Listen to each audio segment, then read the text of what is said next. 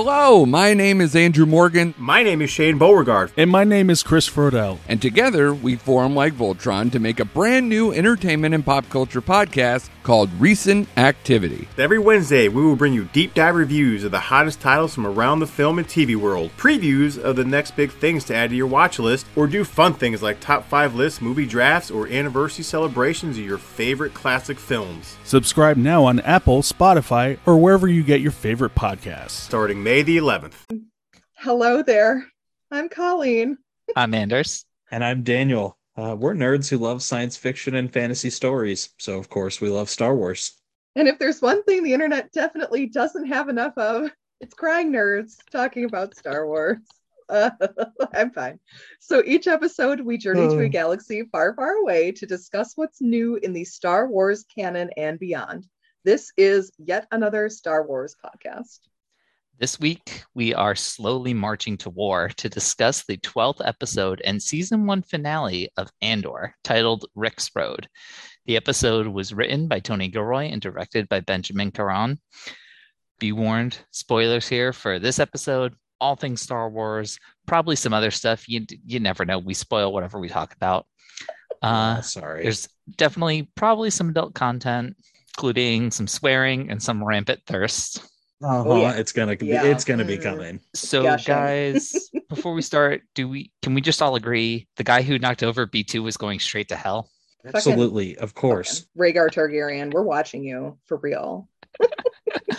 all right, then. Well, let's punch it with an episode recap. All right, so we start out with Paak's son, Wilmon. He's building some sort of device in his shop. I was really nervous when I saw this. Mhm. Yep. At the same time, Dedra arrives on Ferrix, and Brasso learns that Cassian is back on planet for Marva's funeral. He tells his friend, "Don't say anything to anyone else. Just connect us. We'll, we'll leave it at that." Mhm. Dedra and Korv don some hoods because that's the only disguise that's possible in the Star Wars Yeah. galaxy, and actually most fantasy stories is you just throw a hood on. There's no And- baseball caps. Nope. Nope, that's true. It's a logoless hood. Yeah. Uh-huh. And they walk through the streets while Xanwan and Nurchi talk about the impact that Marva's death is going to have on the community. Mm, Back on Coruscant, a visibly stressed Mon Mothma gets in the car, opens her Mm. jacket just to breathe, and then just straight up berates Perrin for his gambling, saying that it's causing issues with their accounts. It's hilarious because he is absolutely insistent that Yes. he's not doing this. Yes. And he's actually Mhm. probably telling the truth Mhm. because this is all a ploy. Uh, he says that she's being lied to while their driver, Kloris, quote unquote, secretly listens in. Mhm. He can't hear us. He's so Mm. smart. The chauffeur hears everything, Karen. She's Mm. so smart. She's playing the game. hmm And then we have reunited, and it feels so frosty actually, because Cinta's keeping her eyes on the mission, not keeping her eyes on Vel when uh, Vel and Cinta get back together. hmm Um, she is focused. She is ready to get to Cassian before the Imperials do. She Mm-hmm. notices that there's uh, bosses arriving. She notices ISB uh, plants that, like, she is doing the job. Uh, she hasn't seen Cassian though, who roams the streets. Like, he's he knows these streets. Like, come on, he grew up here. Mhm. Uh, he finds a, a brick and it's his father's. Uh, so Mm. he's thinking back to his dad, Clem, and uh, it's fine. oh, that yeah, that flashback was like, come on, man. So beautiful. Rude. yeah, It's like- Rude. I I love how such a Mm. short flashback was able to convey what like what a warm man Clem was. Like you could tell that he was a good father. Uh Don't so tell your later on- right? yeah. But I mean, like 500 credits a pop. Like I think she'll be happy with the results. Yeah. So later, Cassian sneaks into uh, Bix's scrapyard and finds Pegla there, Mm-hmm. and they're about to sell the place. Uh, Cassian finds out about Bix being captured, and that is when he starts listening to Nemik's manifesto, listening to this guy talk about the Empire's unnatural need for control and how the galaxy's full of people who are already part of the rebellion, even if they don't know it yet. Each Mhm. act of resistance is one more step to the Empire's downfall, I I could have listened to like the rest of the episode just being Yeah. the manifesto. It was Yeah. amazing. Fantastic Yeah. reading too. Mhm. Right? I just ah, so good. Hell yeah, Nemik. You are a king eternally. Uh, and then Dedra and Tigo are discussing pe- preparations for the trap. So the Empire's relaxed patrols. They push the time back a couple hours, and they're gonna do 40 people for the funeral. Yeah, that's Just a we- small party. yeah, we we gave them 10 extra. Like, what do they have to complain about? Uh, so they they plan to have snipers on the roof, but Dedra refuses. She needs Cassian alive, and she is tired of repeating that. hmm I think I text. I, I might have texted the group where I was like, "Wow, this is some big Thrawn energy." No, that was me. that was it. Was Jesse Anderson? Daniel hadn't watched yet. It was like, yeah, this is some big Thrawn.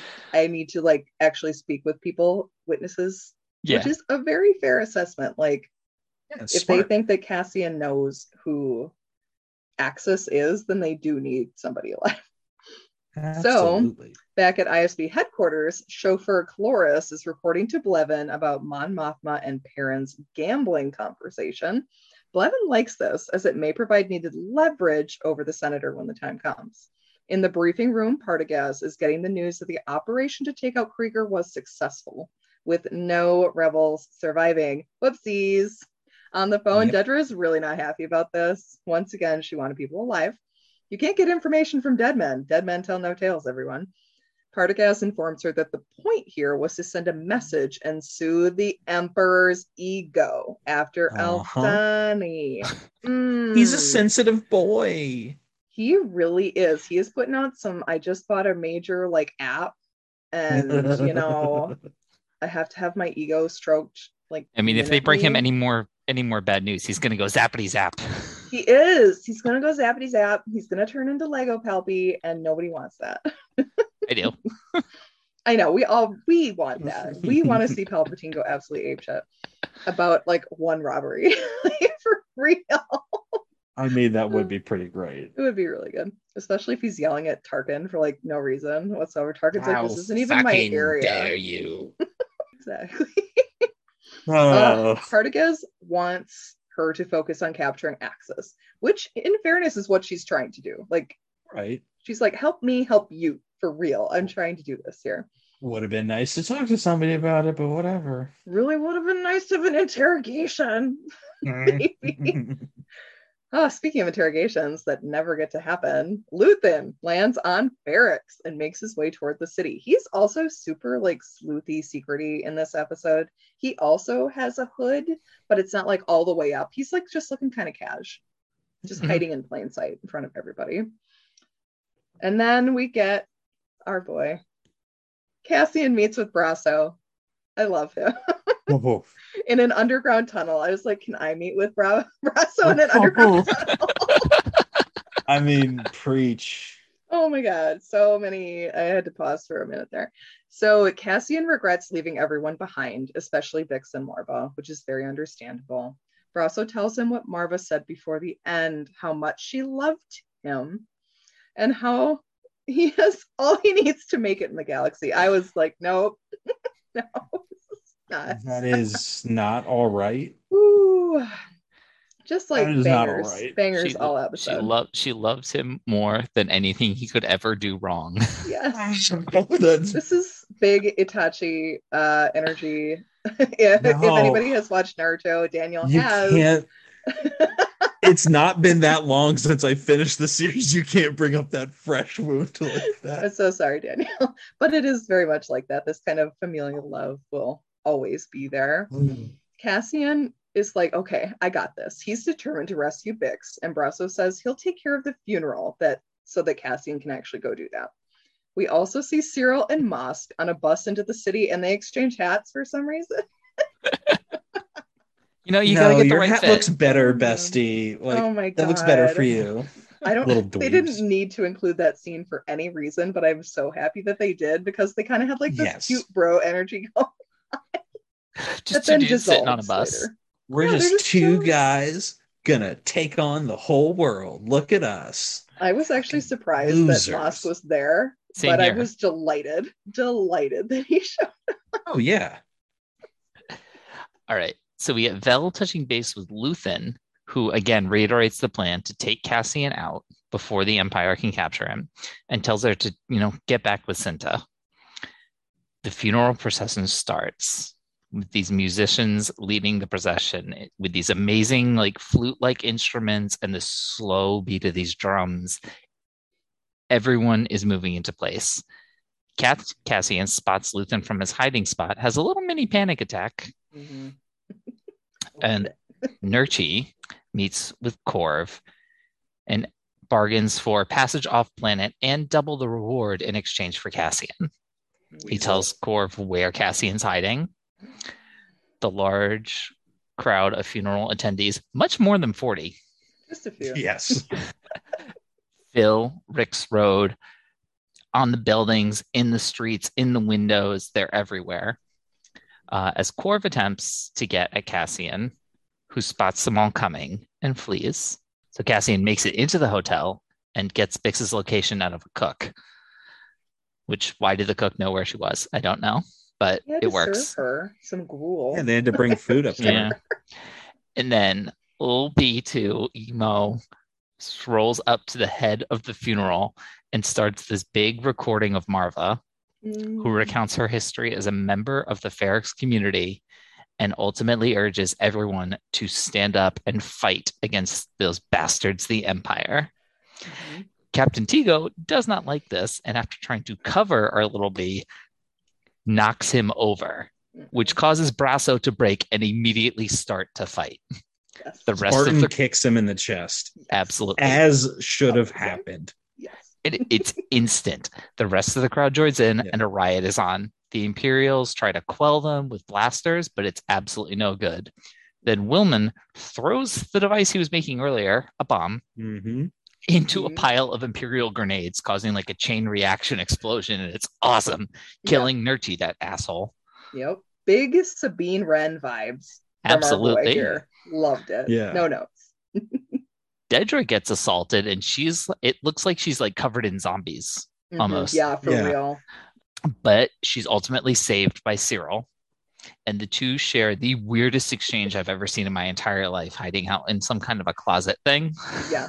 Holy Dedra- crap. though. normally, Well acted if it's- though. Holy crap. If it's safe to come out of the closet, I always encourage it and hope people get to do it safely. You weirdos stay in the closet because nobody needs to see you.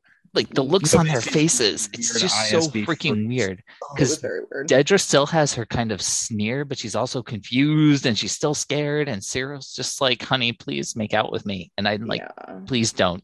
I don't need But to I'm see glad that. he didn't be a freak about it and try to go for it. At Yeah, least he too. respected boundaries. Yeah. Yeah. That is the only positive I will give that little weasel nerd Syril all season. Right. Concur. So Korv manages to find Cinta, but she stabs him and and gets away. Good I for you, girl. cheers. Yeah, I yeah. I thought the knife so was kind of small. It doesn't matter. She just So long as you is know a where to little shiv. it. Yeah. I mean, She she, gives him to like two stabs with it, and he and he's out. Yeah. And Cassian manages to get Bix out of her cell while Vel and Cinta are packing up C- Cinta's equipment and get the hell out of Dodge. Heck yes.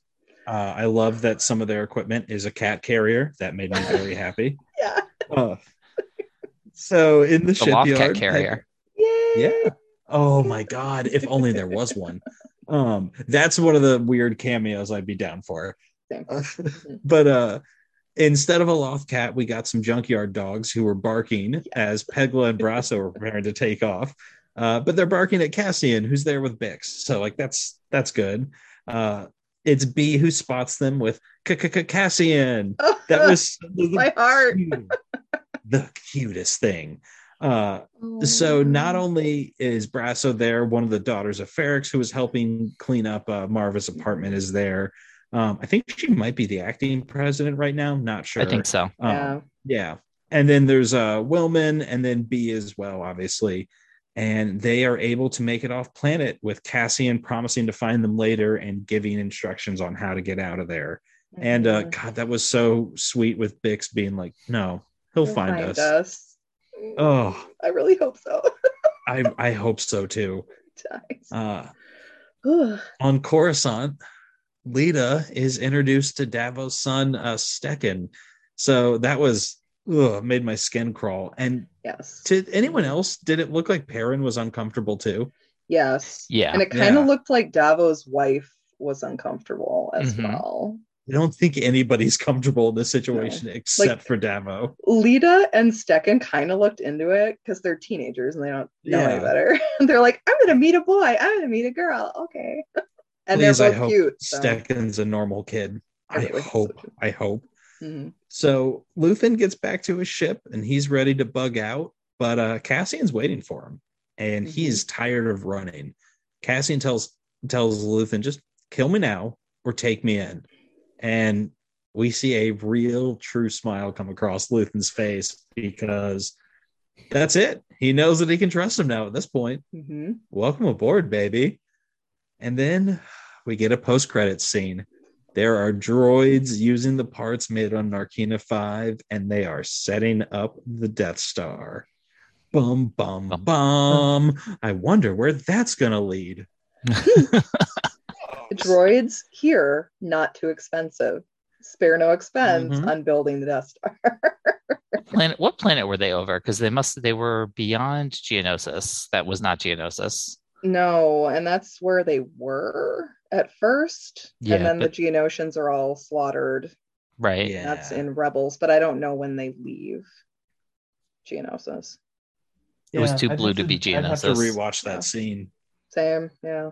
But it's very interesting to know they're already on the move and probably have already killed them.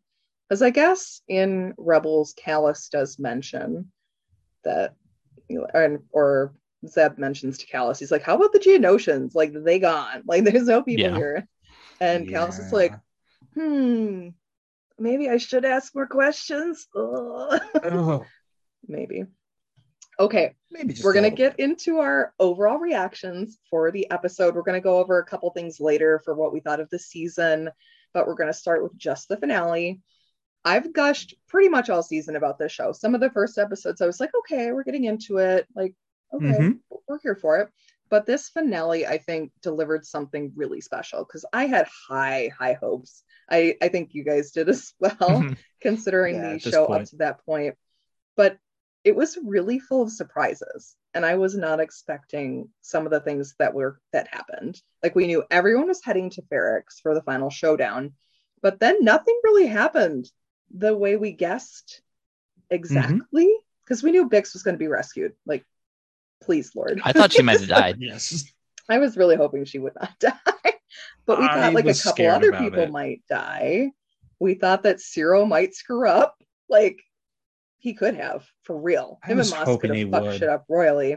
But he, he he did it. In fact, he might get laid out of this. Who even knows? Although Dedra seems Ugh. more like the kind of person that's going to be like, "No, you're my dog," or my like he's the sub and she's the dom, and that's the relationship they have he'll get off on it, so it's fine. Uh, the performances in this, the cinematography, the music. Oh my god! Every single music cue, every time the band changed tempo, the freaking timekeeper sledgehammer wielding awesomeness in the tower, kicking the stormtrooper out like he was in 300, freaking just laid out that Wilhelm screaming stormtrooper. That was everything I've ever wanted. Also, Everything- bad I was decision on the Empire's part. happy. When he said take them out, I absolutely thought they were just going to turn one of the cannons on the tower and just destroy it. same, same. yeah. that would have taken him out for, for real. Um, and also Brasso headbutting a stormtrooper with his bare head. That was also amazing. Oh, Let's just say. yeah. Um, Yeah. everything was just perfectly executed in this episode. I was never bored. I was never looking at my phone. That's like our flow Oh, page yeah. on if the episode was good or not. Flo, I'm guessing, did not look at her phone either here. But like, what a way for Marva to go out. Fiona Shaw, we wanted another moment with her. This was magical, even as a hologram. Like, holy shit, this performance hits so hard. I love that she was Well- larger than life in that moment. Yeah, I do too. I was actually thinking about it too. One of the things that made this performance so amazing and just a little bit different from a lot of the stuff we see Fiona Shaw in, Mhm. I, I can't think of a better word for it, is that she's in this show, she's scruffy in a way that Fiona Shaw almost never is in everything I can think of her in. She is very like Prim. very Prim and prim, proper. very well groomed, Mm-hmm. everything. Aunt Petunia, um, Killing Eve, hmm that terrible Avengers movie. Um, Oh my gosh, Dennis Hopper, King Koopa's wife. Slash oh whoever yeah, she is in Super Mario Bros. oh my gosh, yes, just what a Oh, great man. send off for this character. I'm very glad that she was not secretly alive. That would Yeah. have no way so Tony cheap. Gilroy wouldn't do that. No, It would have and cheapened it. This moment was just so amazing, not just for Star Wars, but for television in general. Like, holy shit. Yeah. Also, using Nemik's manifesto at the beginning of the episode, then Marva's monologue at the end. This could have like felt really overwrought, but it worked, just like it worked in episode 10 with Mhm. Kino and Stellan Skarsgård giving their monologues. Like they bookended each other so perfectly. Overall i'd say i loved how the season was structured. We're going to talk about that a little bit later. I just like that we got enough time with each character to kind of get to know them and worry about them and actually hope that they were going to survive. And then of course brasso is now my third husband. Sorry guys i'm going to claim him daniel we can share uh, yeah, I'm sorry. I'm part of Brasso's harem. I don't know what you're talking about. Um, we can share them if you need to, but like, you don't have exclusive rights there. Uh, I mean, I he was already third husband, or Yeah. he's not my third husband, but like you know, that's his title now. i've got two Um, other husbands I mean, I was already sold, but then he headbutted the stormtrooper, and I was like, "Well, we're locking it down for real now." Um, but okay, actually, thoughts on the episode. Um, Mhm. I loved how much they made us care about the people of Ferrix beyond just thirsting for Brasso. Uh, Mm-hmm. and like, I cared about the people. I cared about the city, and like the like, it felt like a real place, like with a real connected community and culture. And I Mhm. love how the finale centered on them. Uh, like it, that place wasn't just a throwaway place to start the season. We kept coming back here, and it mattered. And so, like, we cared about this place. So when they built it up to the like scene of them just revolting, it like it had weight. And I, I like that this wasn't some stylized action set piece where it's like, oh, well, guess what? We were Mhm. hiding blasters and our musical instruments, and now it's a gunfight. And no, it was it was brutal and it was Mhm. hard to watch. Like it was sad and like they lingered on Zan's face after he was shot. And like Mhm. It you saw the the price of rebellion you saw it up close and personal and luthen had to see it up close and personal too Yep. like i like that they took a moment to show him reflecting and and looking down on what what had happened like he didn't cause it here but this is what he's causing across the galaxy or what he's tr- trying to inspire Mhm. and it really made us look at this is this is the true price of what's happening and and the depths of where the empire will go. And it was just i like that there was consequence to it. I really i really appreciated the maturity with which the writers handled it. I i was afraid it was going to devolve. I I wasn't by the time we got to the end, but I mean, like when when the series started, I was like, is it going to devolve in the end, like a lot of Disney produced shows do, where it becomes Mhm. a schlocky Is it going to have a. Marvel? A Marvel? Yeah, ending? is it is it going to have a Marvel ending, or is it going to have a like a, a like a Boba Fett or a Kenobi? I stand the like, we're gonna have a WandaVision big- finale. I do like Oh, I- the WandaVision. I did love the WandaVision Yeah. finale, but like, uh, does it have to have a big set piece? And no, it it doesn't. It can just be something that you desperately don't want to happen. Mhm. and it yeah i just i really really loved how they handled this and and the whole season like they if they hadn't if we hadn't gone through everything that we had this finale would not have been so impactful so just hats off to everyone who worked on this show Yeah. I, yeah, I'm with you guys. This was just this episode was just so fantastic as a standalone episode and as a finale. Every beat from beginning to end was just incredible. Brasso's delivery of Mar- Marva's words to Cassian was so powerful, so well acted. His accent shifted, like he hit Fiona Shaw's vocal mannerisms as he was Mhm. going Like, perfectly. It was so well done. mhm. generally, of course, protect B at all costs. Um, I was actually Always. worried at one point that his power was going to run out during the Yeah. speech. Like she flickers Aw. for a second, and I'm like, oh my god, is B's power going to die? No, he's too Um, strong for that. He's a good boy. yeah, he's a good boy. Uh, I love Dedra thinking she's the smartest person in the room, even when she's not even in the room. Yeah. Mouthing off to her boss, being like, someone needs to be there to tell you guys to get your heads out of your asses. Yeah. Ego. hmm Um, that funeral procession gave me really, really strong like V for Vendetta vibes in the sl- Yeah. hmm with Very all those do we people hear the people sing moment. Yeah, very do we hear the people sing. You can tell from like some small mentions throughout the episode, like we the Empire is talking about limiting the funeral number and shifting the hours, but contrast that with mm-hmm. the number of people that do turn up. And the fact that, you know, Marva had to record this thing at some point, and you actually get a sense of how much planning and coordination behind the scenes where they had without mm-hmm. Yeah. actually showing us Brasso and the daughters of Ferrix like sitting around a table with a map on it. Right. I love Mosk at the end of it all, just saying, fuck it, I'm getting drunk. That was so powerful. Yeah. the music, Colleen, you mentioned this, but the way the instruments shift from that slow, mournful march into a faster pace, slightly hopeful. It's just so haunting. It's so beautiful. It's so moving. hmm In regard to the pros- post credits scene, I thought it was cool, but not necessary. Like Yeah. I could have I, I could have done without it. It's fine. It's it's cool. But that above anything else, that kind of felt more like a studio note rather than like Tony Gilroy made it this Yeah. way. we need to tie it in somehow. Yeah. Give us a tie-in. But it was still cool. Still liked it. yeah, still Yeah. very well filmed. Like it looked Oh, yeah. gorgeous. It looked beautiful, but I honestly could have gone without knowing what Oh, that piece went Mhm. to.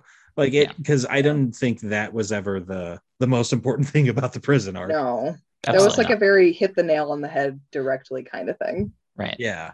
Um, I did real quick actually want to talk about that Mosk moment because I realized I, I forgot to mention it in, in my section.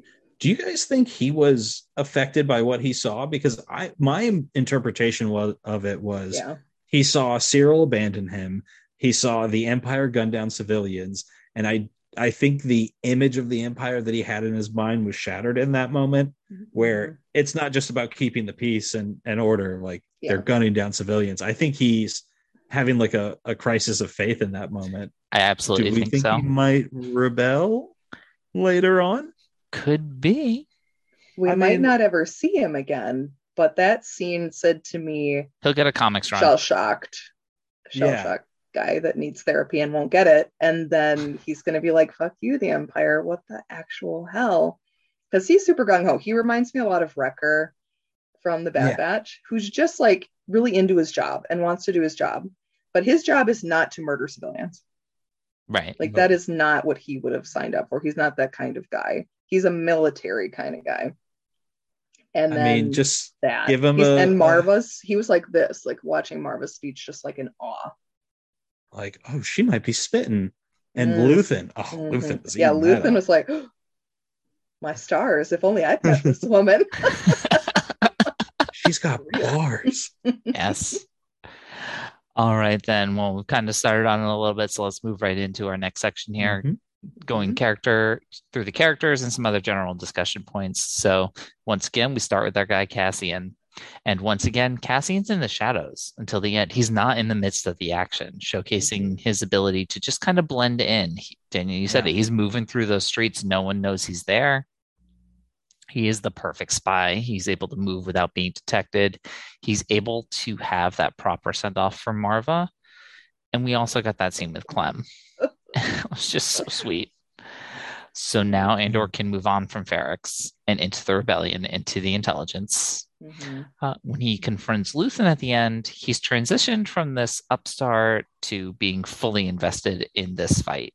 He's not just in it for his cut and for the money. That might still be a nice bonus. Yeah. But now he's in it for the cause. Yeah. He knows what's Yeah. been happening. He knows the consequences of not only his own actions, but also what the Empire is doing. And he's had enough. He is done. Yep. Yeah And he's This ready to how- lay he's ready to put his own life on the line for the cause. Yes. Mhm. That's the biggest thing. Like he's ready to die. for the cause Yeah. if needed. The Empire has Yeah. turned him into a Cinta. Mm, Yep. It's almost like And, they're uh, seeding their own downfall. Oh, just about. And the guy collecting them all, Luthen, he came to Ferrix with just one goal. He was going to kill Cassian because that is a loose end and it needs to be taken care of. But then he listens to Marva's speech and and you can see the wheels are turning in his head. He's like, oh, okay, there there might be something more to these uh to this family here. And he was floored by like just this simple brick uh laying lady from Ferrix and she is giving out the most impassioned plea. She's speaking well. She's like she's really, really stirring things up. And yeah, so he listens to all that, heads back to his ship, and he's presumably gonna leave. And he finds Cassian there and, and listens to him and it's like, what game are you playing? But no, like Cassian's legit with him, and he he might be ruthless, but he knows a solid investment when he sees one. And I, I think this is he's he's very happy because in this moment he gets the asset that he wanted to recruit in episode three. Mhm. He wanted Cassian. He knew Cassian had the skills, but when Cassian was only willing to be a mercenary, Luthen said, "Okay, I'll pay you and then cut you out of it." But when he sees that Cassian's all in in that moment, perfect. That that was the easiest two hundred uh, credits he could have spent. No. he spent was- two hundred thousand credits and got a champion. So that actually comes to one of my questions coming out of this. Was this what he was hoping for from the jump? I think so. That Cassian would get to this point? I really think so. I think he wanted it from episode three. Like when he met Cassian, I think he was hoping that, like, all right, you're already working against the Empire. Come on, like, yeah. do something real, not just this petty shit.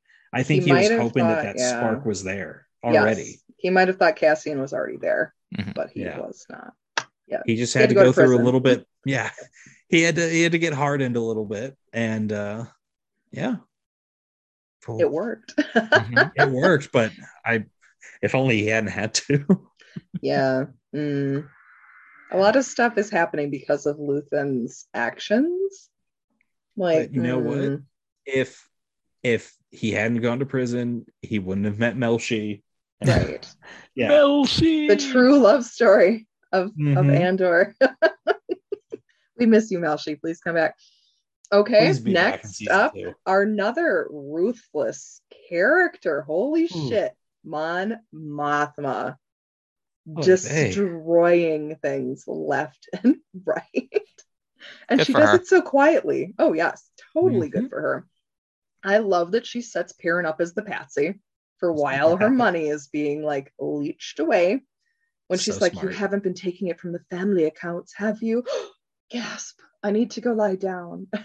and Kloris just Is that my camera? up. Yeah, exactly. and freaking parents like, what? I don't know. I don't know what's going on. The line sided. yeah, absolutely blindsided. And Perrin is not like he doesn't know Mon well enough to know when she's like faking. Like Mhm. obviously, probably doesn't know when she's faking. it. Walked right into that one. Uh, but then glad- she also glad you owned does that.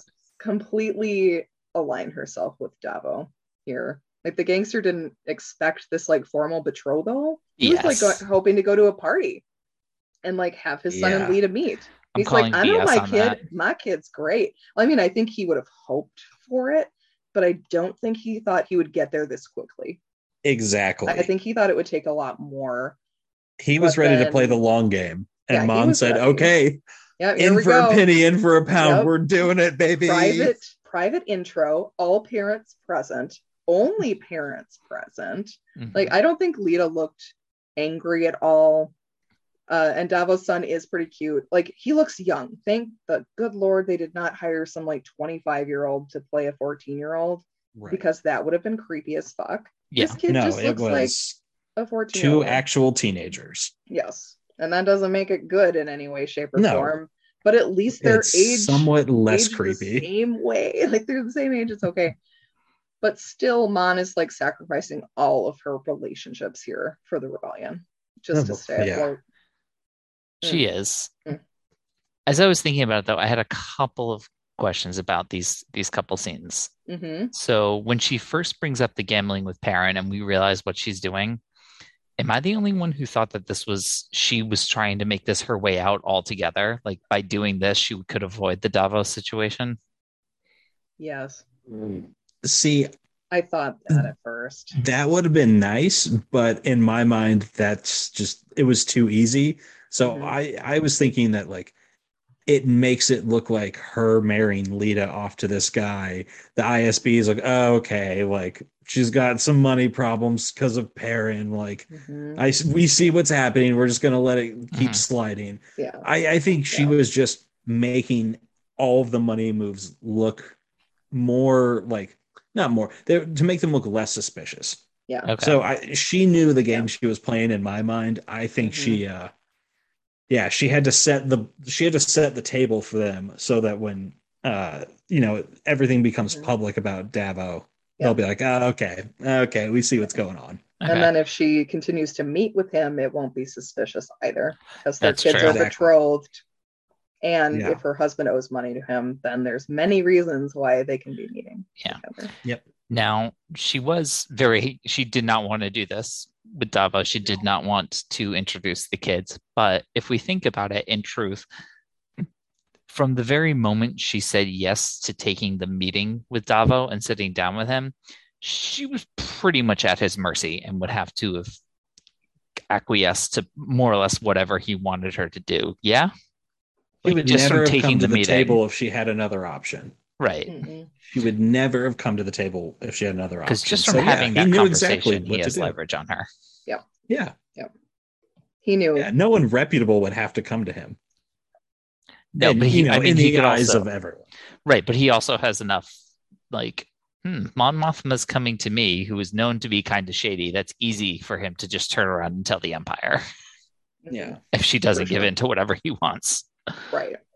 But now he doesn't want like his son's status ruined. So I think it's going to be kind of a give and take here, but definitely more for Davo at this situation. yeah. But he's going to have to keep her propped now. up. Yes, he's going to have to keep her Yeah. propped up so that his marriage, like the son and the daughter's marriage, still will hold place. I was actually thinking about that. Like, what do you guys think about this possible betrothal? Like, I think if she is betrothed to Davo's son, Yeah, she'll be safer. Like she could be on Chandrila instead of Coruscant. Uh, she could be just like out of the picture when Mon does her public defection. So then the Empire is like, well, we could use her daughter against her, but she's married to this very wealthy gangster slash banker slash casino guy who we don't want to piss off either. Mm-hmm. Yeah, Because it's like- money does buy protection in this world still. It It really does. does. especially if he's Yeah. like donating money to certain projects that start to get really expensive. The Death Star or the Death Star Yeah. Part Two. He could be like giving money. We don't know, and he's connected, obviously. Or So this Starkiller could- Base. That gets the Or- construction on that starts pretty soon. Exactly. Like there's all kinds of things that he could like giving money to, and he's also a distraction. Like he runs casinos. He keeps people complacent and keeps people happy. and Mhm. he's like kind of like the devil they know. Like who would move in if Davo is taken down? Exactly. Kind of like how they don't bother with the Hutts. Like we're not we're not going near that. Mm-mm. We're not going to touch anything in the Outer Rim dealing with that. Hutts. We don't want to deal with that.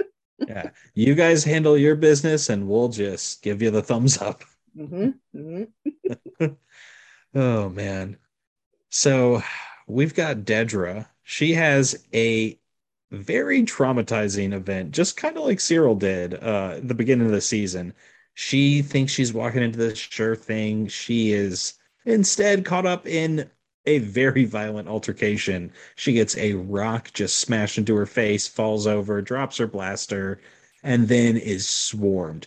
I I thought they were going to start ripping her apart on the street. Oh Yeah. yeah. And uh Yeah. yeah, it was Syril's quick thinking though. He grabs the gun and he p- uh, plays it off like he's leading her away at gunpoint and no, saves her. I mean, she was rightly terrified. I mean, th- that situation would be horrifying for anyone. And I I did kind of feel bad for her, but then I remember, no, she's a she's a space fascist. She's horrible. She she sucks. sucks. It would have been good if they killed her right then and there. Um, like she tortured Bix in a horrible way. She probably should have got punched in the face a little bit. Yeah. Um, but yeah, this finale, I mean, it seems like those two are are pushed together for real now. They are probably going to be our psycho wild card duty or Yes. duty. Psycho Duty. Ah. Ah. so the finale seems to be setting up Dedra and Syril as this just wild card duo next season. Uh, it's gonna be fun to watch. Maybe a little bit of weird, like Joker Harley Quinn toxic fictional relationship romance thing going on. Mhm. Gross. God, I hate Real those. gross. All right, two questions out of this though. hmm We know, right? Dedra was a field officer for the ISB um, before she came in and was like a supervisor or whatever. But do we think is this the first time she found herself in like a face to face with a life and death situation? She's she was genuinely absolutely Oh, yeah. terrified. I don't think she's ever been in anything like that before. Mhm. Yeah, because I mean, with the explosions going off and and that much blaster fire, it was a little bit more like an actual combat situation. I think she was just kind of more of like an enforcement cop. Like she probably wasn't seeing that much blaster fire. She probably wasn't Right. seeing that many people actively fighting against her. Yeah. Yeah. this is this is probably her first time in an actual like war zone, Yeah. if you Yeah. will. she's like the in only one that we Navy, So Yeah, she's the only one we really see outside the ISB offices. All the others, like when everything's going down with Kreegyr, they're all just in the conference room watching Yeah. it go down. Uh, Mhm. and then, do we also think this is the first time anyone did something like this, i.e., saving her for her? Like, did this is the first time someone actually did something for her out of weird obsessive affection? Oh yeah, this is like this is some weird like star-crossed horrible lovers shit happening. Oh, I hate them. I, I hate them, but I also am going to love to hate them. That Yeah, oh, my kind of jam. exactly. But yeah, Exactly. definitely. I don't think Dedra's ever had anyone do anything for her. She seems like just kind of a go-getter by herself and is used to doing things on her own. And then she can't do this on her own. Like, mm, girl, she should have like whipped off that freaking white jacket and just like run. Started sprinting. Yep. I'm really glad you went with that. when you start No. talking about ripping off the white jacket and, and I'm No, thinking about she's them in the closet, no. she's not going to be ripping anything else off in front of Syril, who is our next guy, shoots his shot and wins. I mean, we got to give it up for him, I guess, for this one win that Syril I will give him gets. nothing. And I know that Anders disagrees with me, but Syril actually is brave here. No, brave he's not. being like the opposite of the coin of stupid, like bravery, stupidity goes hand in hand. Like he runs out into a rioting crowd. I mean, yeah, he is wearing civilian clothing, but that means an imperial person could attack him too. So it's like he also I acts still on hate him. instinct. Oh yeah, completely hate him for real, but he instinctually just goes. He moves. Oh, Daniel, he moves. He moves without thinking. Anders knows too. He just wanted minute. yeah. All right. I think that like Syril here, he's showing off that like reason that we are interested in him as a character. Just that like his instincts are sharp. But then his instincts are only focused on Dedra, which is probably not good. Like he leaves Mosk behind after they had their buddy cop scene with the switching of the hats because they looked better, I suppose, with different hats on. Just like Uh-huh. Mm. Even he watching like the Marva speech, you could tell like he was being affected by it too, but in a different way. Yeah. He's like, oh shit, shit's gonna go down. Not like, oh shit, she actually like has points. He actually it's like, oh no, the Empire is gonna get attacked, and that means Dedra's gonna get attacked, and that's the only interest I have is Dedra because I'm blindly loyal. oh god. it's like a really bad Jane Austen. You need to hide your boner. We're in public. Yeah, no Fucking shit. A. Good thing he's wearing when a Syril tunic. has to, yeah, like when Mosk has to tell you, like, yo, you're wilding out, calm down. What a loser. What a loser. Oh my god, it was so funny though. Um, questions like will this have him climbing the ladder at the ISB, or is Dedra just going to keep him like devoted war dog on a leash? I wouldn't be surprised if he was like her little assistant next time we see him. Yeah. Like Yeah, if Gaunt own Jake Gyllenhaal has been replaced. oh, poor Gaunt Jake Gyllenhaal. We barely knew. I think he's just gonna be like following her around with like this weird uniform on because he's not really ISB, but he's always there, and people are like, "What the fuck is happening?" Right? now?" He's her CI. Yes. Mhm. Yes. Mhm. Ugh. Two very interesting characters, but damn, this is some weird shit, guys. Yeah. He's on a permanent ride along with her. mm-hmm. Oh god. Mm-hmm. All right.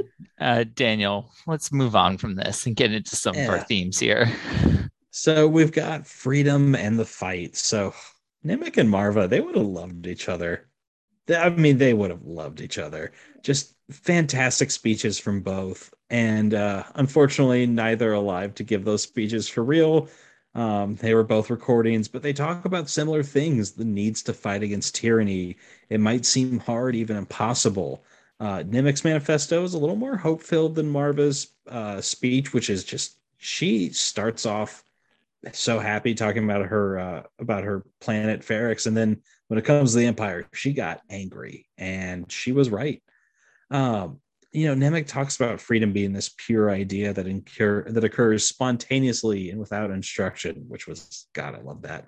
Uh, and he says there's there's armies who have already uh, been activated by the Empire, and they just don't know it yet, and they'll find out in time.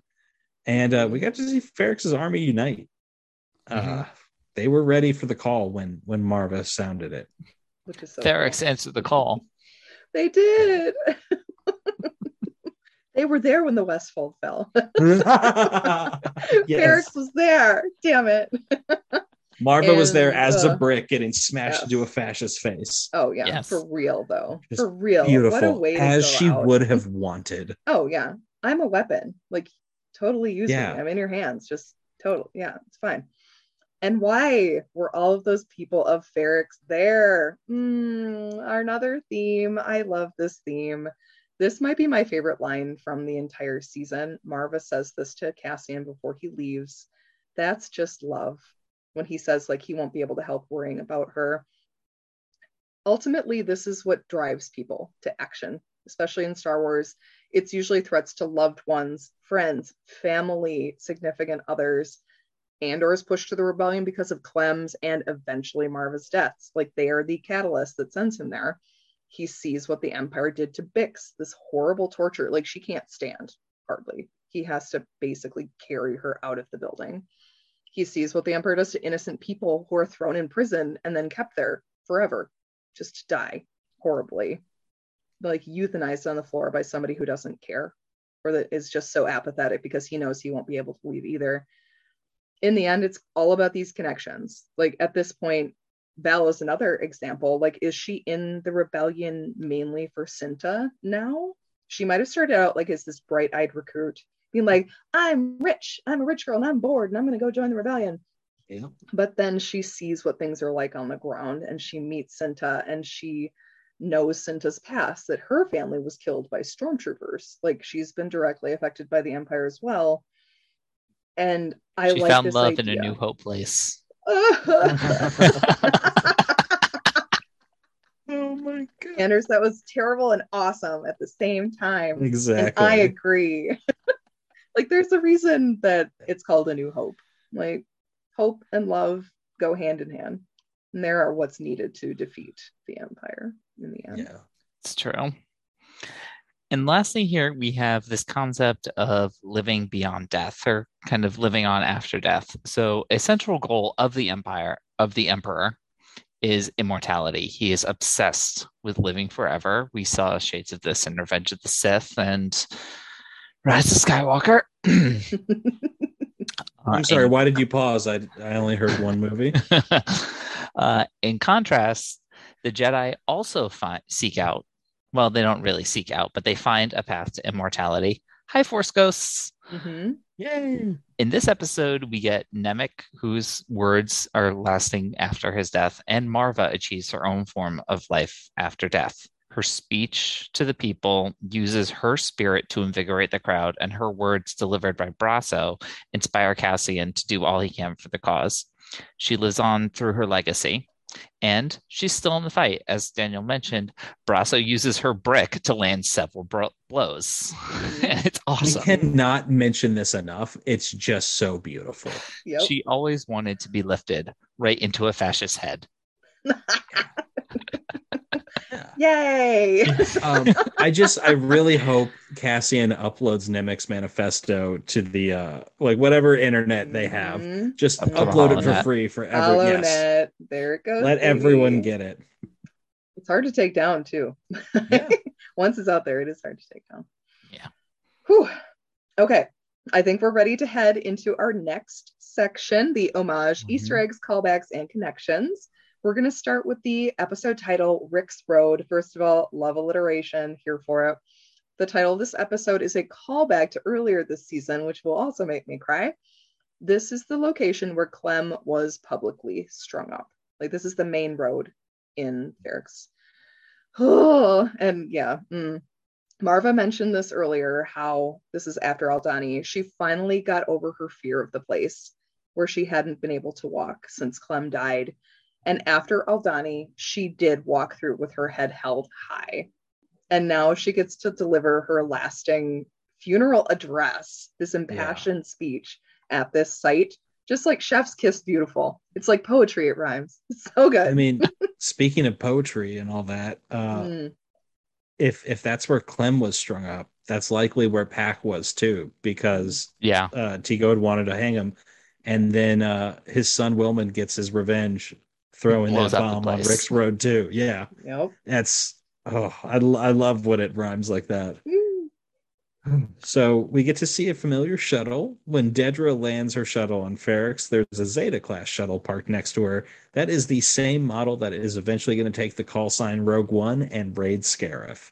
So that was nice seeing that one. Of course, we can't be talking about gambling. Uh, Mon Mothma mentions the casino planet Canto Bight from The Last Mm. Jedi in her beratement of Perrin. Like, "Yeah, just don't do it on Coruscant. You promised you wouldn't do it here. Go to Canto Bight. Yeah. Get on the Fathiers and just chill out with some weird aliens. hmm And if Head to you were Gravala's here, resort. like that. Yes. Oh, Gravala. Yay, Lego Star Wars. Please watch Lego Star Wars. okay, next we have the holographic call to action. Marva looms large over the crowd as she tells them to fight, much larger than Leia did when she told Obi Wan Kenobi he was her only hope. This speech, while very, very furious, is also a more traditional call to action speech that we would expect from a show like this, as well as Nemik's manifesto. Definitely, like the language was beautiful here, Yeah. but seeing it written is very different from hearing it.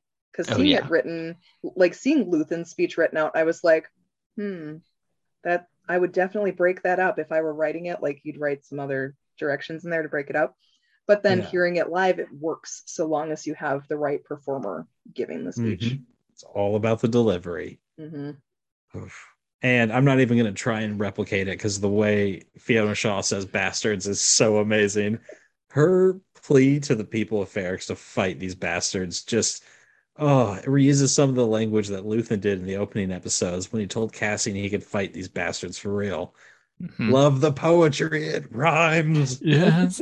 Even more rhyming, we get Nemik's words, oppression is the mask of fear, which call back to Narkina 5 when Cassian says, Mhm. power doesn't panic.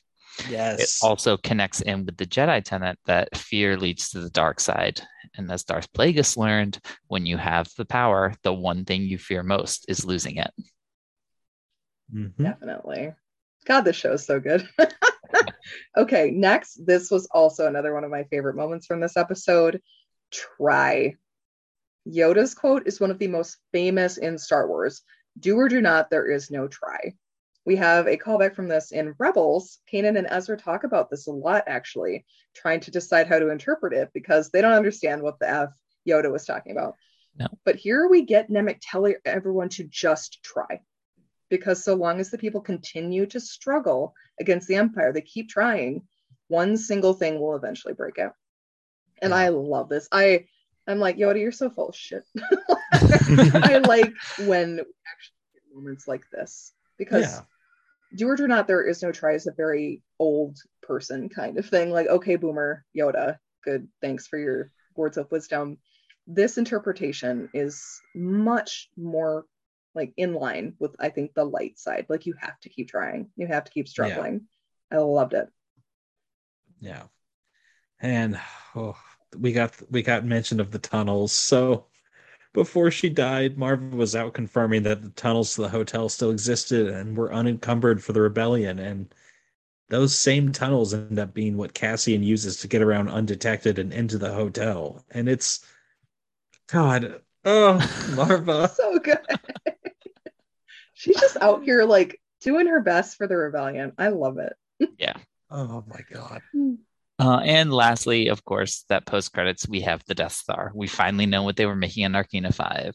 This really continues a tradition we saw in Rebels, where the characters are part of several key events connected with the construction of the weapon, but they are none the wiser about it. The fr- I don't know about you guys, but for me, also the framing of the Death Star at the end was very reminiscent of the show's logo, the circle with kind of the spike coming down the middle. But bef- Yeah. before I take it to be part of the rebellion sigil, but now to see it kind of mirrored in something in a weapon of the Empire, I thought was really cool. Mhm. Yeah. Very Good way to have cool. uh, allusions to both in there. I like that. Yeah. All right, guys, this was the season finale. So, little bit of season wrap up questions I have for you guys. Mhm. starting with one that we were kind of talking about way back at the beginning the release schedule what is our final opinion on the way this show is released would you change it for season two if you could Hmm. Ultimately, no. This had a very Yeah. water cooler show feel for me. Like once we got going, and I was like, okay, it's going to be arcs. We kind of know what to expect heading forward. I, I of course, I would love it all to drop at the same time because I just like to binge. But also, it kind of made me like more excited for every Yeah. week. So I I am, am glad that they dropped the first three at once because the first arc was a little bit slower. The first two episodes were really setting the groundwork for the world that we were going into, and then three was our gateway into the wider story. And and so I appreciate that they dropped the first three at once. Uh, I think it probably wouldn't have seen as many people get invested if they had done just one episode a, a week for the first three but I like like Colleen, you were saying, I want that week by week. Like I I love that time to sit and really think about the performances, the the messages, like what they were trying to convey in that episode. And if we if we binged it, I don't think people would be really connecting as much as they did because they would just be zooming through it and not sitting and really taking in what this show's trying to say. Mm. Yeah i agree with you guys I, the only thing i could have thought of i mean i straight up i couldn't i mean i could binge the show but i might have a heart attack doing that because Yeah. the level of tension and trying to sustain that for 12 hours would be insane Mhm. I think the best uh, way to like mix the two is if maybe if they drop them in like three episode chunks at a time. I was thinking about that too, but then I kind of started thinking like, oh, if they're going to do that, they may as well just make them almost as movies Yeah. and Yeah. not have the. So I, but I'm with you guys. I I wouldn't change it. I loved the week to week release. I loved talking about it, thinking about it, Mhm. getting that time to sit with it. It was amazing. So, in the end, how quote unquote Star Warsy would you say this show was? And when we get into season two, do we want more or less Star Warsy type stuff? Depending on how you define Star Warsy, that was kind of one of the complaints from a few people, internet The trolls. bricks, the bricks and the screws. Oh my god. Okay. I just yeah, I gotta I gotta say something about that real quick. That is such a goofy critique considering one that bricks and screws have been part of Star Wars forever. Like, come on, what are we talking about? But also, like, Star Wars is something that like I'm glad that they're expanding into different genres. It is fun space opera uh, stuff going on in the movies, but I'm glad that the TV shows have let us explore different things. We got a little bit more fun and campy stuff sometimes in Rebels and stuff because it was a cartoon and like that's the place to explore it. This one we're getting more spy drama and more grounded kind of yeah, like it's written towards a more adult audience, not so much kids like a lot of this content is for. Mhm. I and then uh, they have a future pro- uh, project coming up that's going to be somewhat of like a space horror thing going on. Uh, we've got the Acolyte, which is going to be a different kind of thriller uh, stuff surrounding the Sith. There's all these different places we can take Star Wars, so I don't think we should st- say like there's one Star Warsy way it all should have to be. Like Right. no, let it branch out. Maybe some content's not for you, and you don't have to watch it.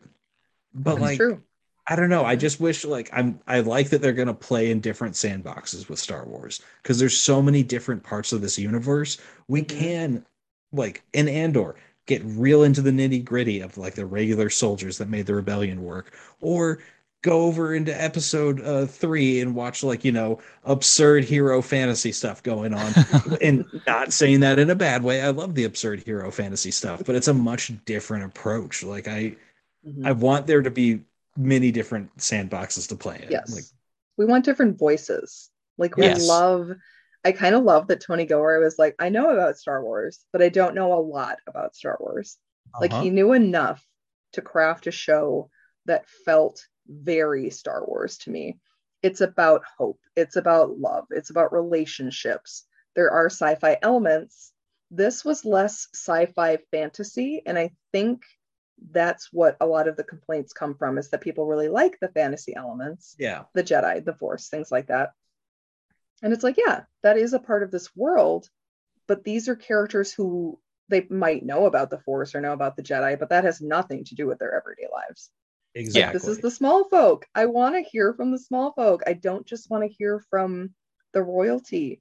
This exactly. just gave us a different perspective and it Mm. made us appreciate Rogue One a whole lot more. Like I love Rogue One. Mhm. It's in my top 3 Star Wars things, especially Star Wars films. And this show just gives that even more depth. And I love Yeah. that. Like this is what a prequel is for. Yeah. Exactly. This is to flesh out the character that we didn't know very much about, give him a reason to be in the rebellion.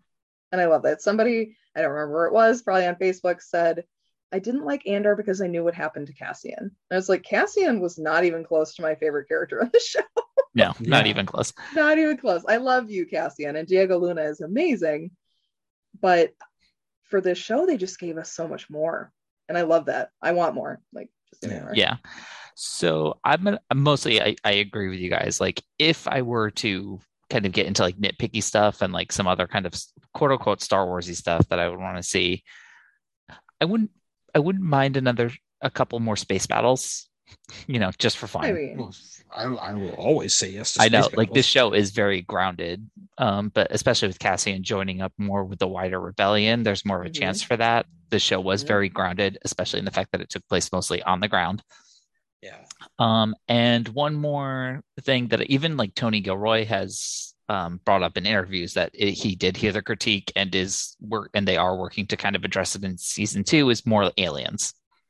Okay, like when cool. we're in places like the ISB and the halls of power on Coruscant, it makes sense for there to be more humans. Yeah. exactly. But like I even noticed it, you know, we had some background aliens on Ferrix, but I think I spotted one during that riot. And I'm like, no, there have to be more aliens on that planet. Yeah, there was like a red skinned looking Yeah. human and then a an alien with like a trunk.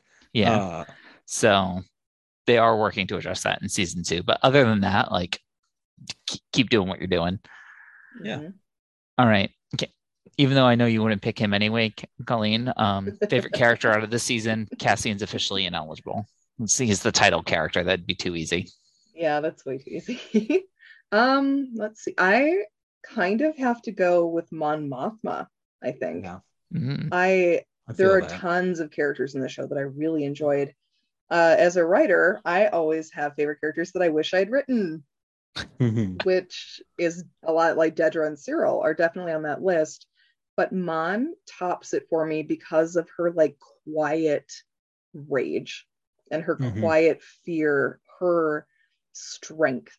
And Genevieve O'Reilly, I think, played this so well. Like she just killed this role, which is a very quiet and simmering. Like this was a person who had to hide everything from everyone.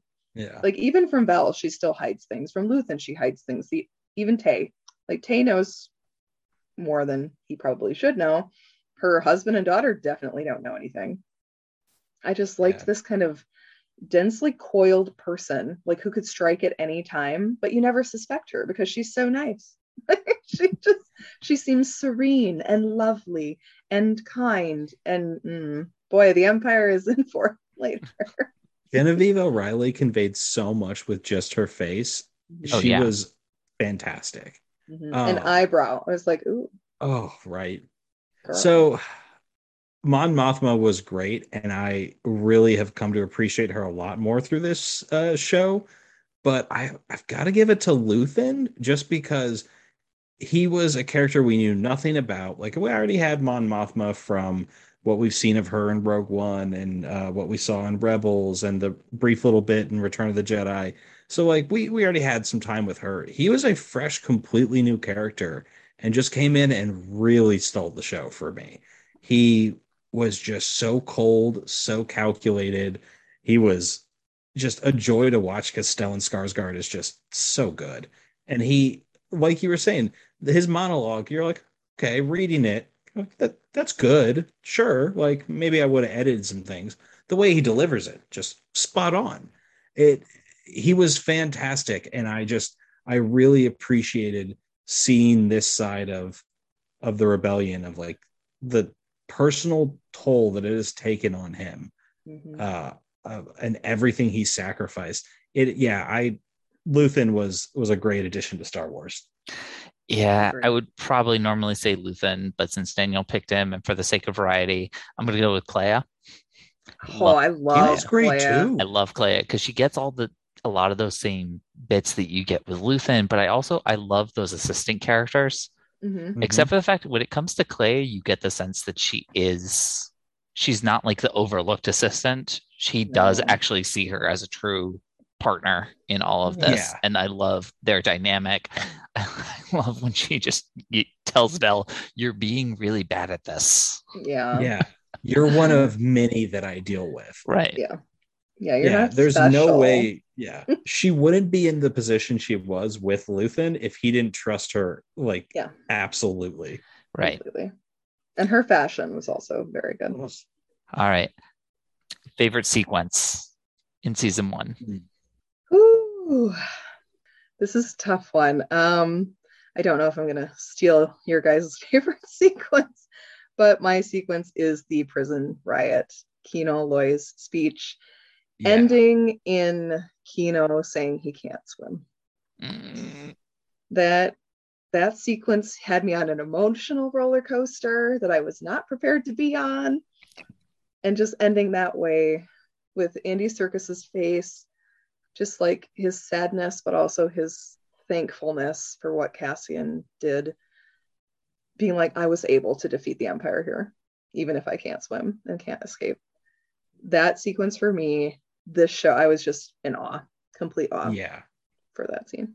that is probably the best story sequence of the whole show but i i can't let the Aldhani heist go without talking about just how um i mean the heist was amazing but the sequence of them escaping through the eye was so beautifully done i was really thoroughly impressed with the with the cgi work with how like just the camera angles of like focusing on Cassian and the ties and Nemik and like just it was so tense and well done.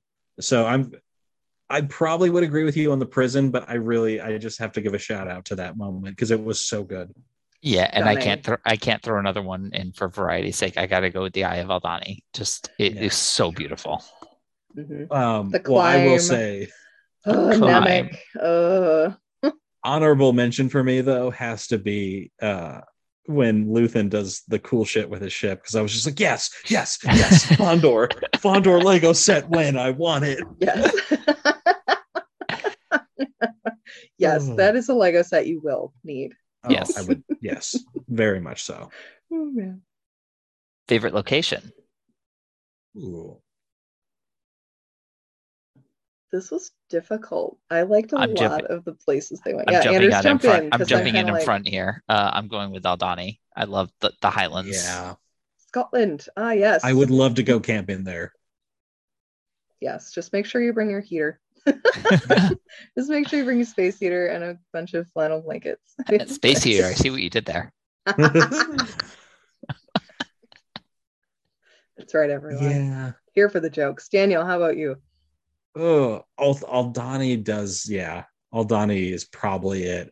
Though I will say I would go to Space Miami. Niamos. Mi, Mi uh, mi amor. amos. yes, go there, Daniel. Dance the night. Sorry, I'm lost in the music in my head right now. because I know I would be out at a rave until like 4 a.m. at Space Miami. Do I do that in my regular life? No, but I'm in the Amos, baby. Woo! You go there. I'm going to be at the actual beach, which is the point. Look, They did have a Look. beach. no, they didn't. They had just- bleachers on the water. that was just Oh, the yeah. the cheaper part of town. I will go find the regular beach. All right, Colleen on the spot now. Best location. Um, I'm gonna go with Ferrix just because of the level of detail that went into Yeah. the town, into the culture, the frickin' anvil hammer guy. Who has that? The timekeeper is the anvil hammer. I loved it. The first time I saw him in the trailer, I loved it. Like, this is fantastic Yeah. but I think they just really got what this place was and what Mhm. it was built on and how the people kind of related to each other and were family Yeah. basically. It had to matter, and it really did. It did, and it, Mhm. I mean, props to them for making me not roll my eyes when I realized we're on another sand planet. I mean, it was kind of sandy, but it, It was a little more bit more clay. dirty. It was more clay and dirty, definitely. clay, But I mean, yeah. it was very reminiscent of places we have been before. yes. but they made it unique in their own. Mhm. yeah. And well, I and it could have been like they were in that area because that's what they were mining was in that area. There could be nicer spots Mhm. on Yeah. Ferrix. We don't. We don't know. We don't Maybe know. there are. I mean, some of the fields that Luthen was going over didn't look too bad. yeah they're they're just probably don't have the ore or whatever Yeah. it is that they need there Looks kind of like Would've Lothal. yes very very lothal which is probably why i also liked It it Big made me think Lothal. of like some mining towns that I've driven through in West like West Virginia. Virginia and like Pennsylvania and things like that. hmm very Yeah. tight-knit communities there too Yeah, exactly. All right. So, where's this series rank in your total Star Wars rankings? Oh, This could be just gut instinct. Like I, Um, I did not prep you guys for this. That I was going to ask you this. So, I mean, I I'll say for. TV products, uh, for TV shows, it's the top. Uh, it is the top. Like, I'm sorry, Rebels. I'm sorry, Clone Wars. These are all great products, but like they are more marketed towards children. And you know, I'm sorry, I'm I'm an adult. I I like things marketed to adults. I thought it was very well written. It, like it was, it was much more up my alley. Um, it's the best Star Wars TV in my opinion total Star Wars entirely, like with movies and everything, I don't know because that's that's hard to do because like Yeah. TVs Really and movies are different mediums. Mhm. Um, I mean, it's up there in terms of of everything. Like, Mhm. I'm gonna go watch Andor before I watch, you know, Attack of the Clones. Sorry, Flo. Um, i would probably watch andor before i watched a lot of the movies yeah. yeah, uh Ah. rebels sorry rebels will always be my my favorite my baby this is I a understand. very close Yeah. second like rebels is just very very near and dear to my Oh, Rebels heart. is still up there for me. yeah it's just it's very hard especially when they're in the same era like we are living a great time in this like pre-rebellion slash mid-rebellion era i am loving it Yeah, i love a rebellion Yeah. It's uh, in terms of total Star Wars rankings. I mean, it's definitely probably towards the top, but it's also really hard for me to separate this from Rogue One. Yeah. So it, that kind of, kind of. that kind of murks it a little bit. And TV rankings, I I'm tempted to put it. It might be at like number three total, Hmm. but it's again, it's a little bit harder because I think Rebels is still probably my number one, and I think I might I might still enjoy Mandalorian season one a little bit more than Hmm. this season one. But if you I like that. average the two Mandalorian seasons together, this the, the average here still kind of comes out on top. But that's it's a Mhm. benefit of being such a limited thing. Yeah. Yeah. Kind of like we, we, really talk need about to it. see season two. Yeah, which I think is which I think is still going to be super high. Um, Ah, but yes. like we talked about this a little bit between like Clone Wars and Rebels. Like Rebels probably has a higher batting average, but Mhm. Clone Wars has higher highs and but slightly lower lows. Yeah. Agreed. Agreed. Clone Agreed. Wars has like the last four episodes of Clone Wars. Are I mean, Which the is cheating. Umbara arc, Yeah. the The last- if we could do that, the- like, the the last four episodes of Clone Wars might be my favorite Star Wars ever. Yeah, yeah, yeah, Mhm. that is. It's so good. It, Yeah, I just mm, every time I think about things that are memorable for me in Star Wars, it's the end of Rebels, the end of Clone Wars. Yeah. This is very high up there now. Like Mandalorian was very good, but I think the thing that got me with Mando was the first time I saw Grogu. Yeah. and that I don't know stretches enough across the show Mhm. For me. We'll have to see what happens next season with Mandalore itself. I think that will definitely push the series higher for me. yeah. But it, it's where so that looks like it's going looks so good. I'm very, I'm very All right. excited. And lastly, guys, we're here at the end of the fall season, which was the Stacked. peak time to be a Mhm. sci-fi fantasy nerd. Mhm. We had over in the MCU, we had She-Hulk and Black Panther Wakanda Forever. If you were a Game of Thrones fan, there was House of the Dragon. If you're a Lord of the Rings fan, there was Rings of Power. If you're a Star Trek head, there was Lower Decks, and you're still in the middle of a new batch of Prodigy. If you're into DC stuff, there was Black Adam, which was a sequence of events put on filmed and then marketed as a movie. Um, there was Pennyworth, Titans, and Stargirl all on TV. In Star Mhm. Wars, not only do we have Andor, we got the dump of Tales of the Jedi. All of it happening all at once. yeah, insane. So, question for you guys: First of all, how was it? And however I mean, much, there of- was so much. however much, in. however much of that you partook in, and where does Andor rank amongst it all? I have to add anime in because My Hero season six started and Mob Psycho 100 season three started. Um, out of all mean, of these, I I think I watched almost everything. I watched She Hulk, uh, Black Panther, House of the Dragon, Rings of Power. Uh, I only just got Paramount Plus, so I haven't started working on the Star Trek shows yet, but I will. Uh, DC, I'm not quite as interested in. I'd much rather watch Marvel. It seems Yeah. like that's where I've put my like anime is kind of in the DC slot. And of course, Star Wars, I watched Andor and Yeah. Tales of the Jedi immediately. In my rankings, it's very difficult. I like all of these things for very different reasons. Exactly. Like, I come to them for different reasons. And now I'm watching Doctor Who also. Like, I go to different products, different IPs for very different moods. Some things I watch immediately. Like, I watch My Hero and Mob Psycho immediately because I know what I'm going into, but also am excited for where those stories are going. Things that I want to be surprised by is more like Andor, where you think it's going to be one thing and then it's something completely different. I really like that. I like that Doctor Who is like that too, that very whimsical yet underlying sadness that is in Doctor Who that I really appreciate. And then ring like Rings of Power, spectacle, House of the Dragon, spectacle, and incest. I mean, we pretty much get everything. She-Hulk had that like genre skewing ending that I really, really liked. The anti-Marvel ending. it was just fun. I Mm-hmm. loved She-Hulk. Yeah. Daniel, what did you partake in? So I uh like you, I'm sorry, DC, unless it's Batman, I'm probably not gonna be there. Batman is my main squeeze, but sorry, DC. Um I watched Andor and Tales of the Jedi immediately as soon as they came out. House of the Dragon immediately there. Um Rings of Power, I'm sorry. I tried. I tried the first episode. I will get back to you at, at some point. But your costumes were just not on the level of House of the Dragon. You did not have the same tailors. It was noticeably different.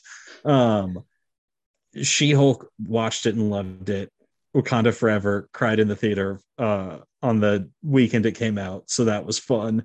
Um, like you, yeah, I come to stuff for different reasons, and like I also was playing uh, new video games that were coming out. God of War tore my heart to pieces uh, over the last few weeks. So like it's I don't I don't know like Andor and House of the Dragon were like event TV Wednesdays and Sundays. My roommate and I are like, okay, what are we doing?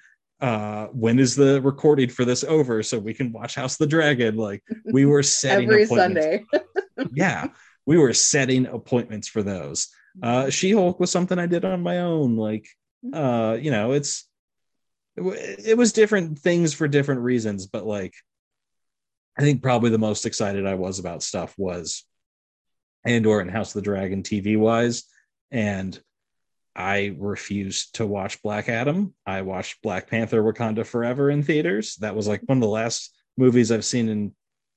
I don't think I've watched a movie in uh, in theaters for a couple months until Wakanda Forever, but oh, that was great. I don't know if I'm going to go back and watch it again soon because it was really sad. Yeah.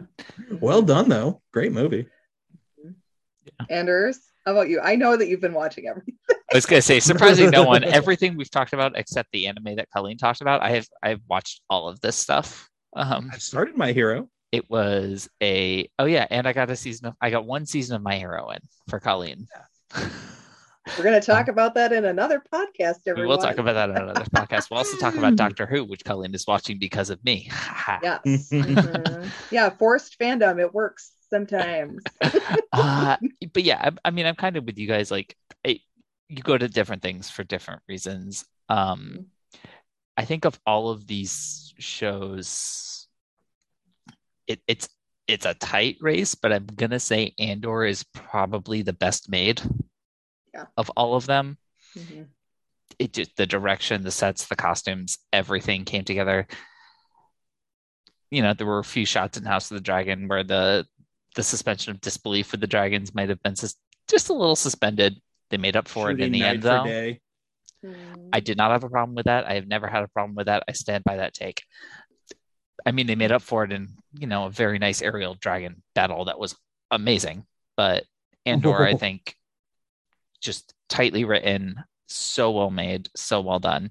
I probably had the most fun with She Hulk. Fun. It Yeah. just so much fun. It sizzled. It crackled. Yeah. I And also Charlie have Cox was in it. Oh, it also just have so much fun. I had so much fun with Pennyworth. It's so Mhm. funny. A like 60s, 70s British spy drama with if I was going steampunk elements. to watch, if I was going to watch a DC thing, it would be that because I really like Alfred. Yeah. Alfred. Alfred's a badass. Love him. It's just it's it's so ridiculous and it's so funny. And by the end of this season, I just kept wanting his mom to get laid. Get after it, girl. Mhm. Absolutely. um, but now I'm kind I'm a little relieved that the season is pretty much over because it Yeah, was now a it's lot. movies. Take a now it's movie season. Now it's Yeah. yeah. now it's Christmas movie season. Mhm. I already saw Glass Onion, so you guys have to. Uh it wasn't Oh, playing anywhere I- near me. That's same for me. I was trying to go see it because I have a tradition. We always go to the movies on Thanksgiving.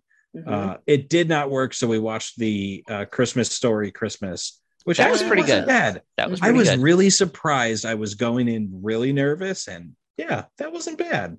that Spirited was pretty good. Spirited was very cute. I was very pleasantly surprised. I love a musical, so I was like, yeah, I'm in. Yeah. I love a Christmas Carol. I'm in. Muppets is still better, but this was Absolutely it also is. All right. And so with much content, that, you guys. there's so much content. Oh my I'm god. so tired. Yeah. All right. And with that, we'll move into our final section here. Any lingering questions we had coming out of this Andor finale and our predictions for what's coming next? Okay, Mm. this is kind of heavy. Yeah. This is actually it's been weighing on me. Nemik's manifesto, amazing, fantastic. What it doesn't mention, though, is that freedom is a constant struggle. It's never secure. People need to fight, keep fighting for freedom, because there'll always be someone who wants to take that freedom away in order to gain their own power. And online, there was a lot of pushback against this. They're like, yes, we love this manifesto. However, the sequel trilogy happened. Palpatine somehow returns. The First Order rises. Leia is a general again. She has to go to war and be the leader for everyone struggling against this evil. And it's disheartening in a way to see the people of Ferrix rise up, to know that the Emperor is defeated eventually, only for it all to come crashing down in the sequel trilogy. Um, people don't like this kind of inevitability, at least from some of the takes I've seen, saying that it makes everything feel very futile. But I think that's kind of the point of the whole exercise. Maarva says the Empire is a disease that thrives in darkness. We get Harry Potter remembering something that Dumbledore said it is important to fight and fight again and keep fighting, for only then could evil be kept at bay, though never quite eradicated.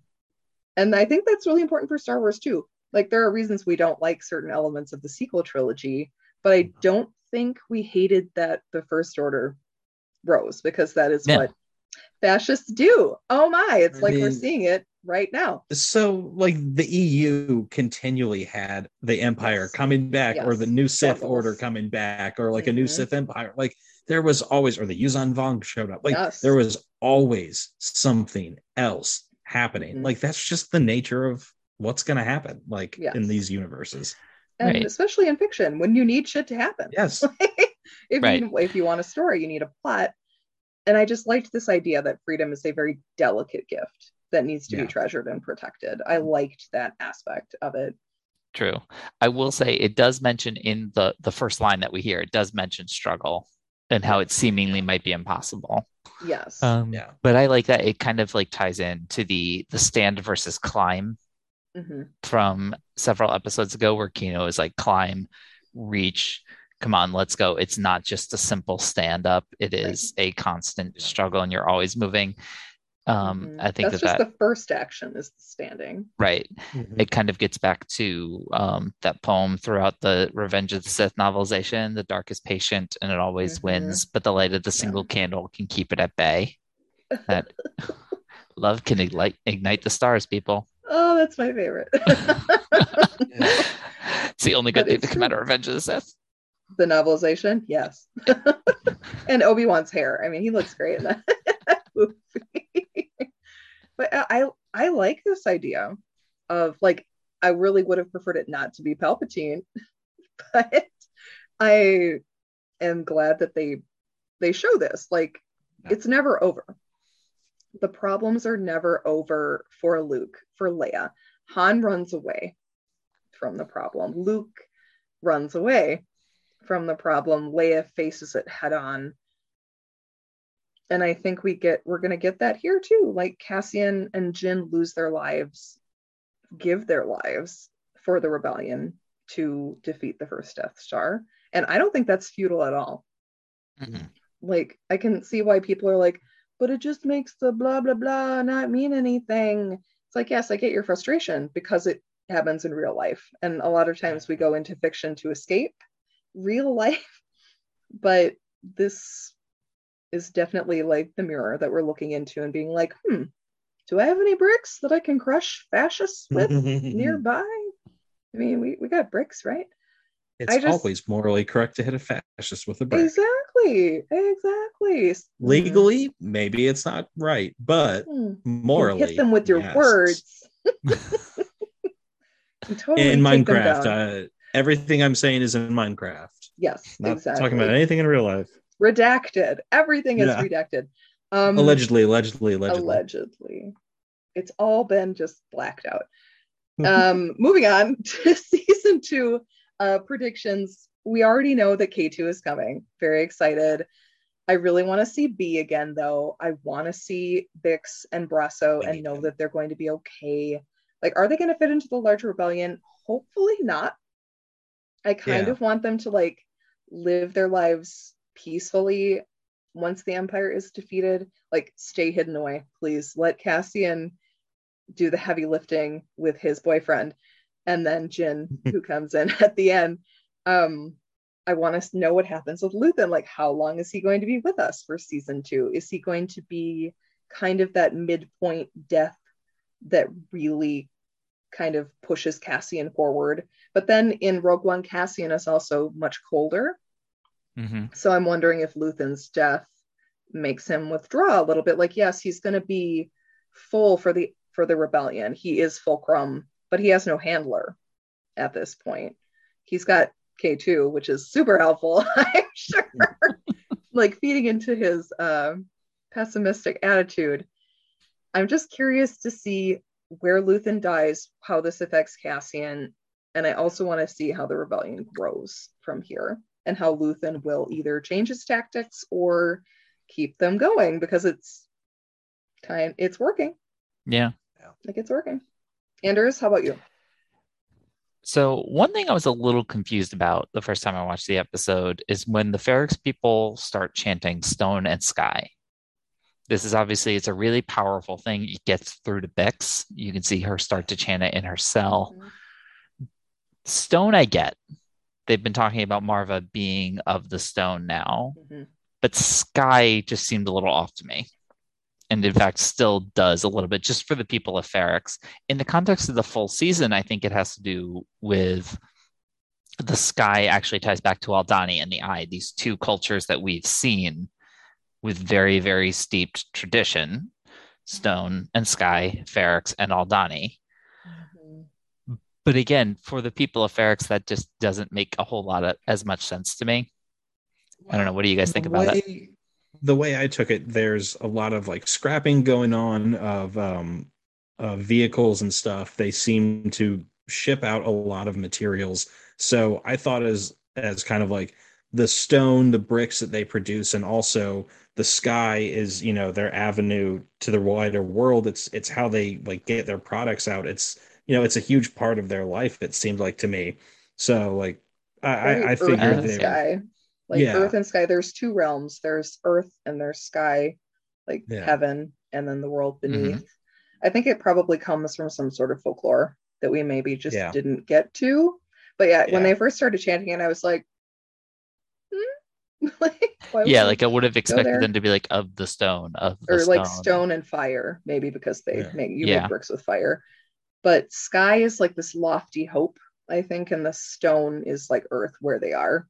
Yeah. Okay. And she was uh, Maarva was talking about she longs to lift people up. Hmm. Uh That's true. and so you know reaching farther into the sky and everything with each step. So And we're climbing, always climbing, Always yeah, climbing. always climbing. All right. symbolism. Small question here. I can't be the only one who thought that Paak's son was making a suicide bomb, right? Totally. I didn't think that he was making a suicide bomb, but I definitely when I saw the hollow from the backside, I thought he was focusing on Cassian. I thought he was going to try and attack Cassian Oh, on snap. his own at first until it, they Mm. flipped and showed that it was Paak's face instead. Like, so that's what I was worried about the whole time. I was like, oh no, don't blame him. I'm very glad it was not a suicide bomb. Yeah. Very I did glad. Not, did not need to see a young teenage man do that Nope. in Star Wars. Didn't need to see I that. mean, Glad we didn't Good see throw, that. though, son. Uh, Yeah. Oh, yeah, he's got an of that arm. throw. Yeah, he really Yeah. does. hmm Speaking of young people, Cassian's sister. Mm. Like this can't be a. di- They have to pick this up in season two, right? It seems like so Yeah. weird that they just left this dangling. Like Maarva's told him to leave it alone, but it- we never like got anything where he like makes a decision to actually put that down or finally gets any kind of closure on it like i feel like this this is the one kind of plot point that i was just like this is kind of the inciting incident of the show it's why Yeah. he's on Morlana 1 in the, in the opening Mhm. to just not have addressed it so little confused I definitely think it's going to come back. Um, has to. I mean, because he he goes to his mom, who tells him like, you know, drop it, and then he gets arrested not soon after, uh, or not long after, and then you know he goes through prison where he can't do anything about it for a while. Right. When he finally gets out, he learns Dedra- his mom dies, and he goes right back. So Yeah, Dedra could I think it it'll pick him back for up. sure. Yeah, like maybe it's they go searching for back. Cassie's sister. Like that could be the Syril and Uh, Dedra adventure. Could be. I think Tony Gilroy has said that, like, I mean, in his mind, Ca- Cassian never truly puts it down. Like, even all the way through the events of Rogue One, it's still in the back of his mind, which is fine, but it just seemed like a really odd thing to leave hanging. Yeah. Um, I bet it's addressed again. and then as far as season two goes, I don't really have anything specific that I really want to see. Like maybe a tiny crossover with the Rebels crew. Like there's got to be plenty of opportunities for them to cross paths, even in a very, very small way.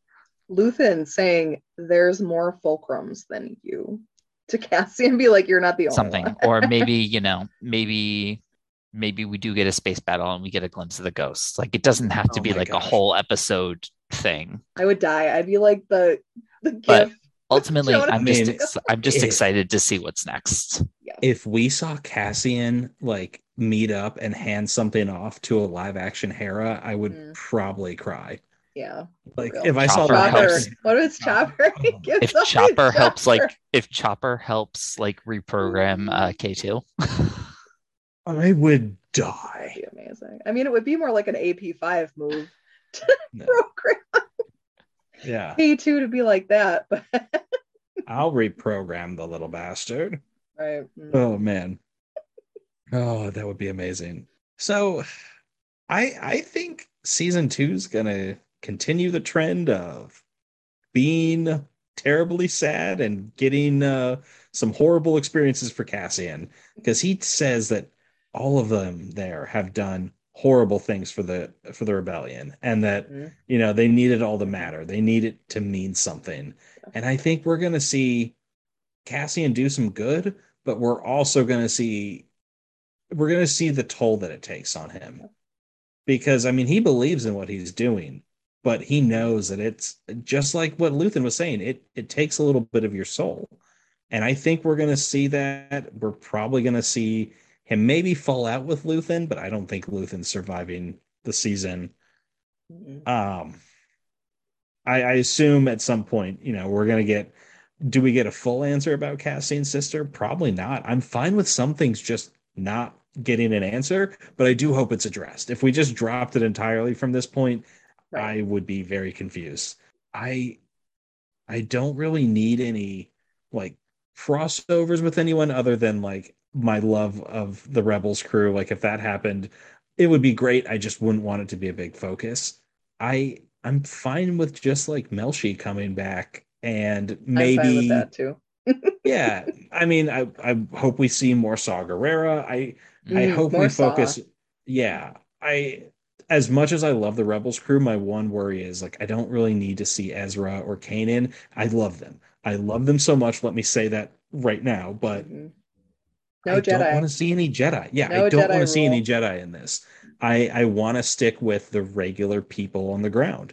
Um, and I think Tony Gilroy is on the same wavelength. Yeah. So fingers crossed on that. Um, excuse me. I do hope we um we see a lot more of the ISB as well. Like keep keep that focus that we had. We need to know That what was to Lonni. so. Does Lonni survive? I doubt it.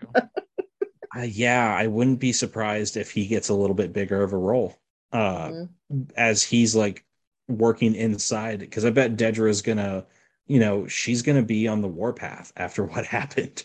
Mhm. Um, so yeah, I'm I'm excited, and plus I think they were saying it's gonna progressively get a little bit closer and closer to the events of Rogue One. Yeah. So I think it'll be cool to have, you know, we'll we'll go on an arc uh for three episodes and then oh god, we're did we just jump forward a year for these next three arcs? Mhm. Like I it'll be cool to just like the the jump in time. I I loved how contained, you know, this first season was within a I think it was about six month Like- time frame or so. Yes. was about a I think year, they said it was going to be the Yeah. year, like the first Okay. year, and then the next season is going to be four years, basically. Yeah. Yeah. So I as much as I loved the like the contained time space of this one, it'll be cool to, you know, we can we can be a little bit more expansive with the story next season. Yes. Yeah. So yeah. Otherwise, I'm just so excited. I'm glad they're starting filming soon. Me too. I- I think they did. Yeah. They started. They're they're in Yeah. production now. Yeah. I'm so like, oh my god, yes. thank goodness because I need it. hmm I desperately need more of this. Very Yeah. excited for me in- Mando season three, but I, I'm actually more excited for Andor season Yeah. two at this point. Put me in Carbonite until Mando season three starts. Let I'm me watch that. most Put ex- me back in Carbonite until I until think I'm still season most two. excited for the acolyte, but Acolyte is Yeah. big on my list. Ahsoka is what I I'm. am- most Ahsoka's excited definitely yeah. We'll always and forever love Ahsoka, but Acolyte I am very excited for. Just because we know it's going to be different. It's gonna be awesome. Yeah. Mhm. The idea of it, it just sounds so cool. Yes, like giving me the chills a little bit. okay, everybody. I think that's where we're going to end our Andor coverage, at least for season one. Thank you so much for joining us today. You can find us on Twitter and Instagram at YASWPod. Follow us wherever you're getting your podcasts and hit that follow button. Leave us a five star review. We love that shit. Check out our previous episodes on the main Star Wars films and other Disney Plus shows. Check out all the offerings in the Forgotten Entertainment family at forgottenentertainment.com. You can also find me and Anders on Bohemian Geek Studies podcast. And Daniel will be joining us shortly soon for a forced fandom into anime. Very excited about that. You can find my book reviews on bohemiangeekstudies.com as well. And of course, you know, join us next time. We're actually going to be taking a look at the series of animated shorts, Tales of the Jedi, which we are very, very excited to talk about. Yes. I have Dooku many opinions, all good. yes, so many opinions for Tales of the Jedi. But you know, everybody, until then, remember authority is brittle, oppression is the mask of fear. One single thing will break the siege. Try. For shit, Nemik, I love you. what a genius. Like what a what a cute little Marxist. I love this kid. Oh, All right. Bye everyone. Bye, We'll see everybody. you next time. Uh,